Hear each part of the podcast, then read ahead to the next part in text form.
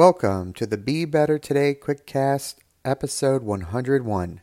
I'm your host, Pete.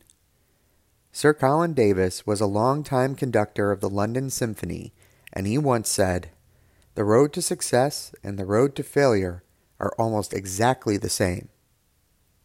Sir Colin Davis alludes to the role of luck and hard work in success.